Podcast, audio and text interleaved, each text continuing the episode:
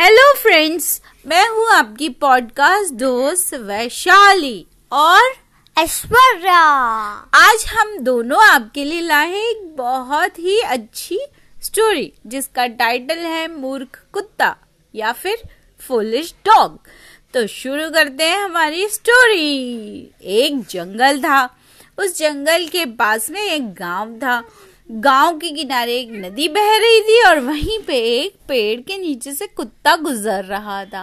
वह कुत्ता अपनी मस्ती में मस्त टहलता हुआ चला जा रहा था, उसे किसी की फ़िक्र ना थी।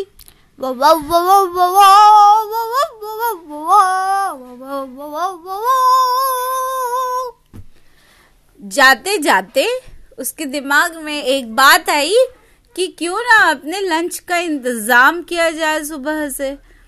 तो उसने देखा एक पेड़ के नीचे कुछ लोग खाना खा रहे थे वहीं उसको एक रोटी मिल गई अब तो उसकी खुशी का ठिकाना ना रहा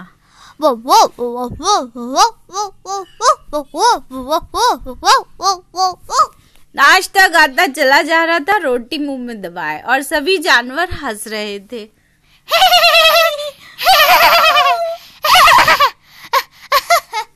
सोच रहे थे, देखो तो ये कुत्ता कितना खुश है रोटी पाकर।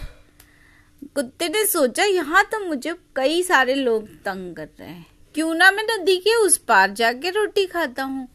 उसने नदी को पार करने के लिए पुल का यूज़ किया।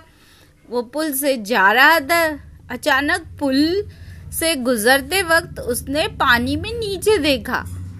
उसने देखा कि एक और कुत्ता मुँह में रोटी दबाए हुए दिख रहा था उसे। उसी की परछाई नज़र आ रही थी। लेकिन वह मूर्ख समझ नहीं पा रहा था कि ये वही है। उसने गुर्राना शुरू कर दिया।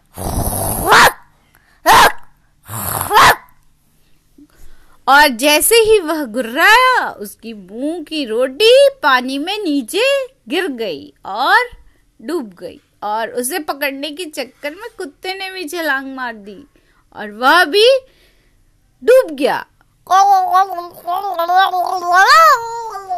और इस तरह कुत्ते ने अपनी जान दे दी। तो देखा आपको, इस तरह बिना कुछ सोचे समझे अगर कोई काम किया जाए तो उसका नतीजा बुरा ही होता है। तो फिर आएँगे आपके बस एक नई पॉडकास्ट स्टोरी के साथ। जब तक कि बाय बाय